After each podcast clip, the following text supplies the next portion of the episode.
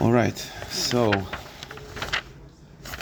before uh, before this place turned into bar park in the summer, so we uh, we, we we we began like sort of I guess it was like more of a hakdama to Nesiv to Nesiv Amuna, right? So we finished the hakdama, so now we're up to uh, the first Nesiv, the first path, which is the Nesiv of Amuna. So I think last time I gave a little bit just of a backdrop of what Amuna means uh, by this remark, I should give a little bit of a context. So again, just, just to I guess chazer a little bit and then to go weiter. So we saw what we said was is that you know, there's two different. It's a big side in Yiddishkeit and Torah. There's two different uh, ways to look at reality, two different perceptions, two different madregas. There's what's called Yichudi Law, Har Unity, Shema Yisrael Shem Echad, Einai Movadai, everything everything m- must be must be coming from the Rabban Shalom. Everything must be s- still sustained by him. If the Rabban Shalom stopped investing focus and energy and himself, right, in anything that exists, the thing wouldn't exist anymore.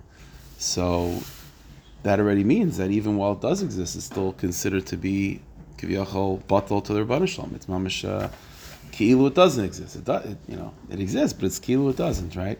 Whereas if the if the table that we're that each one of us is sitting in front of, if the Rebbeinu Shalom stopped investing himself, kiviyachol, to bring a table into existence, the table wouldn't exist anymore. So that means even while it does exist, it's ki'ilu, uh, it's it's ke'ayin ve'efes.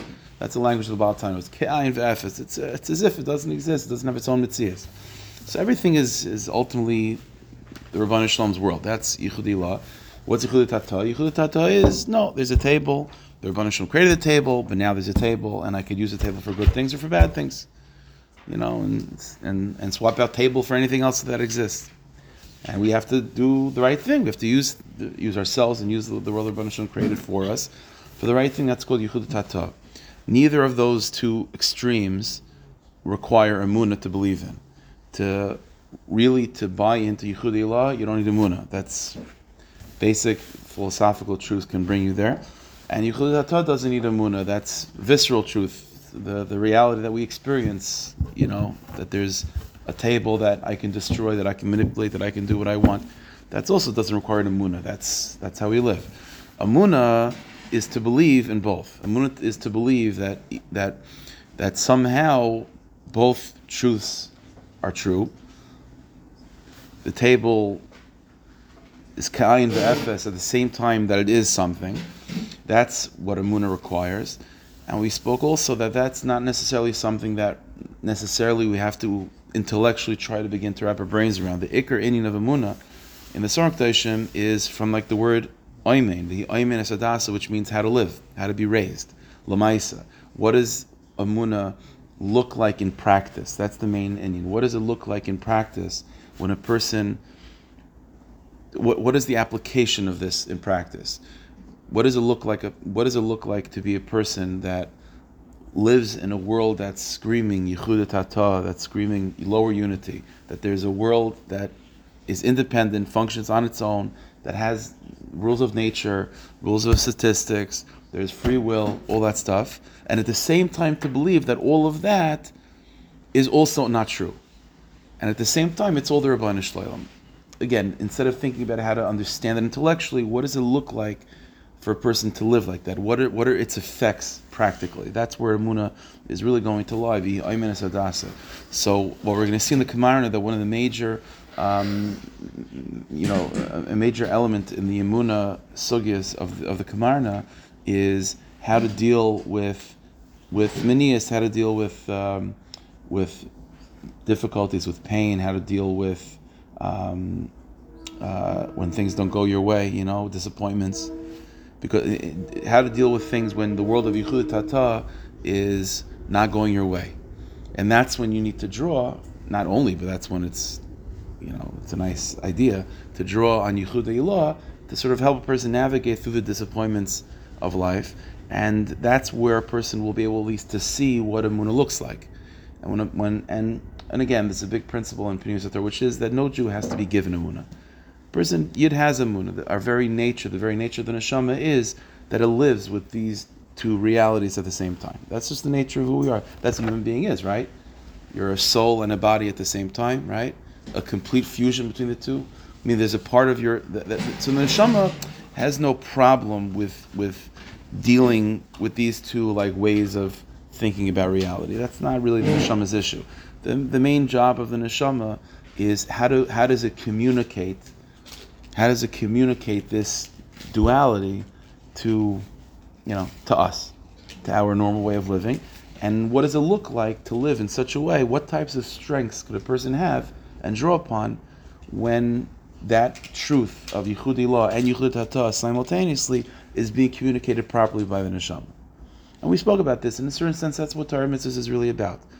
You know, it's really uh, uh, all of Yiddishkeit begins with with the first mitzvah Anech Hashem Lakecha, which is the mitzvah of Amunah.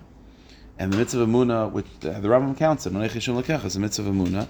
And even though the Mefarshim point out that it's not said in, in a command form, right? It doesn't say Davar Shalom Shalem or Tzavis B'nei Yisrael Leim Taminu, you know, to, to believe in Hashem. It, doesn't, it says Hashem Lakecha.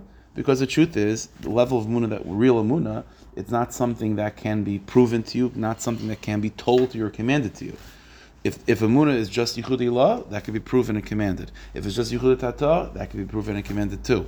But because it's a combination of both, and it's something that the Seichel cannot really wrap its head around, it's an experience of the Neshama, how the Neshama just somehow sees this, that both Einam Mulvade and you know Shema Yisrael Hashem Echad and Baruch Shem at the same time, that's not something that the human being can be told about but it can be somehow communicated by the neshama to to soften the the disappointments of life, you know, and to help the person navigate through life because of that light of neshama. Just like just like the word again, the word amuna comes from the word ayman, which means to raise. The ayman is. Mordechai raises Esther, right? What does it mean to raise Esther? Like literally, like when you raise a child, right? It's not like you're literally raising them, right? Like they're they're growing on their own, right? What, what are you doing? You're creating an environment that's conducive for that growth, that's healthy for that growth, and you don't get in the way of that growth, or you guide it in a certain way. But there's no such thing as truly, you know, it's not like you're actually, it's not like a, you know, you're just letting it, it does its thing, right? And so the same thing is with Amuna. There's nothing, you're not giving Amuna. You're not, you, no, no Jew can give another person Amuna, and you're, it's, it's, it's just a matter, matter of, of allowing the natural process of Amuna to be cultivated and to be developed.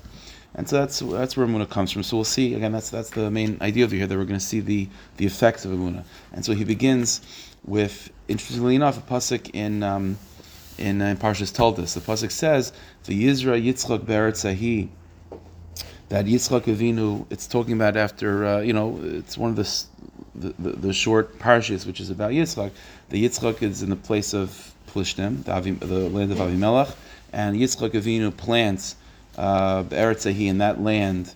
Uh, uh, he plants, uh, what's the full pasuk over here? Um, Yisra Eretzahi, Yitzchak plants in that in that pus in the in the he, he plants uh, he, grows he grows uh, wheat and so on. And he finds that the growth of that years was a hundred times, a hundredfold more was normal. Hashem, Hashem blessed him. So that's the pasuk that Yitzchak, that Yitzchak Avinu was a farmer. He plants and he produces a hundred times more than what was normal, and that he received Hashem's blessing. Okay, so the Kamarna identifies this pasuk is the pasuk that we can sort of use as a backdrop to develop Amuna. And it's ironic. So he, this will begin the line. V'yizra Yitzchak Beretza, he, Yitzchak Avinu, sows, he plants in that in that land. So he says this is really to Amuna. Amunas is say the i'll say, based on a pasuk in Sefer Yeshaya, that Amuna is connected to Zerayim, to planting. Right? The Chazal say, that the farmer is Ma'amin B'chai Lamim, he believes in the life of all worlds. Chai Lamim, the Ravina Shalom he plants even the words mamin b'chai olamim, to describe Hashem as chai olamim, is also somewhat of a of a, of a description of Yehuda Ilah and Yehuda Tata, right? Because chai olamim means the ultimate life force and the existence of all worlds. Well, one second. If everything really is Hashem's existence, there are no worlds. So, you want to talk about Hashem being the mashgiach, or the manhig, or the bayre of Ilamim? Fine. You want to talk about Hashem is Chai v'Kayim? Okay, that means it's all the all there is is Him. But He's Chai Elamim, right? Doesn't just mean the one that lives forever. He's Chai Elamim. He's the life force of all the universes, which means that if the Rabban Shalom removes himself, then it's not the universe dies. There is no universe, which means that even when the universe was around or is around, it's not much of its own of its own thing. So mam and b'chayim, that's where Emunah comes from. And so this is related to planting, which we'll see soon. Which again, like I said, when a person plants, are you actually making the thing grow? No, you're not doing anything. You you could you water it, you do all the things that you have to do, but you're not really making it grow. That's not within your hands to do.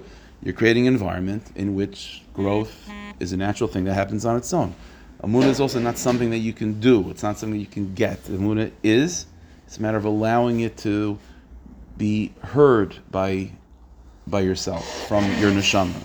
It's allowing it to influence yourself, allowing allowing it to give you the strength to navigate through life. But what Amunah is and how to acquire it is not something that we can even understand, and it's not something that's really uh, able to be acquired per se. And it's interesting that's related to Yitzchak. Yitzchak is also this. Yitzchak is a paradox. Yitzchak is also the secret of of Amunah because you know Yitzchak is always midas hadin, right? Midas hadin. So midas hadin means constriction. It means small. It means tiny. It means like this and not like that. That's you know connected to compared to God. That's very different than God. God is God is infinite. God's everything, right?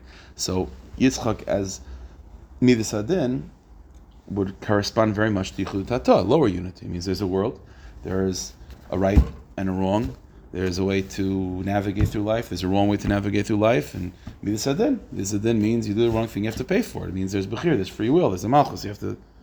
But the same thing, the word Yitzchak is also not just midas hadin, also is laughter, right? Yitzchak, Yitzchak is also his entire his entire existence came l'mal chateva. He was born after his parents were way beyond the ability to have children. So the entire the entire mitzias of Yitzchak Avinu is completely miraculous his his his entire existence is completely not teva.